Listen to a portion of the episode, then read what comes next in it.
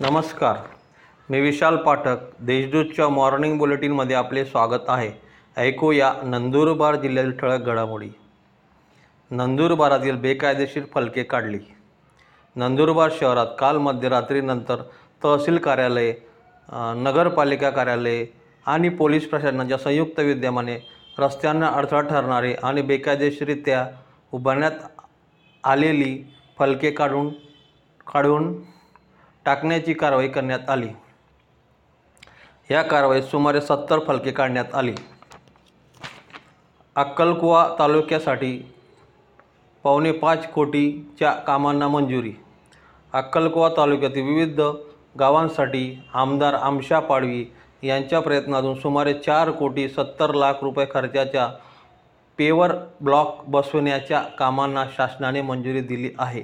या कामांचे भूमिपूजन आमदार आमशा पाडवी यांच्या हस्ते करण्यात आले. तापेकाठच्या गावांना सत्तरतेचा इशारा. गेल्या दोन दिवसात झालेल्या पावसामुळे नदी नाल्यांमधील पाण्याची पातळी वाढली आहे. त्यामुळे तापेकाठच्या गावांना सत्तरतेचा इशारा देण्यात आला आहे.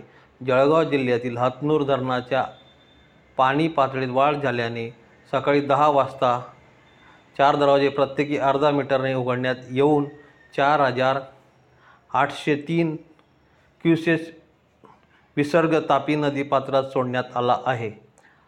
शहादा येथे गंगोत्री फाउंडेशनतर्फे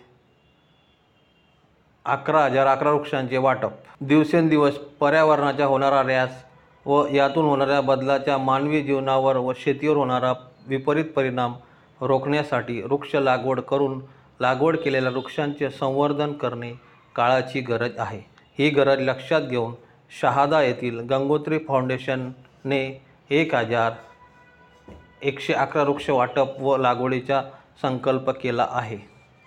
ओ बी सी विद्यार्थ्यांसाठी कर्ज व्याज परतावा योजना. महाराष्ट्र राज्य इतर मागासवर्गीय वित्त व विकास महामंडळामार्फत पदवी व पदव्युत्तर शैक्षणिक अभ्यासक्रमासाठी राज्य व देशांतर्गत शैक्षणिक कर्ज व्याज परतावा योजना सुरू करण्यात आली आहे. या योजनेच्या विद्यार्थ्यांनी लाभ घ्यावा. असे आव्हान महाराष्ट्र राज्य इतर मागासवर्गीय वित्त आणि विकास महामंडळाच्या जिल्हा व्यवस्थापकांनी केले आहे.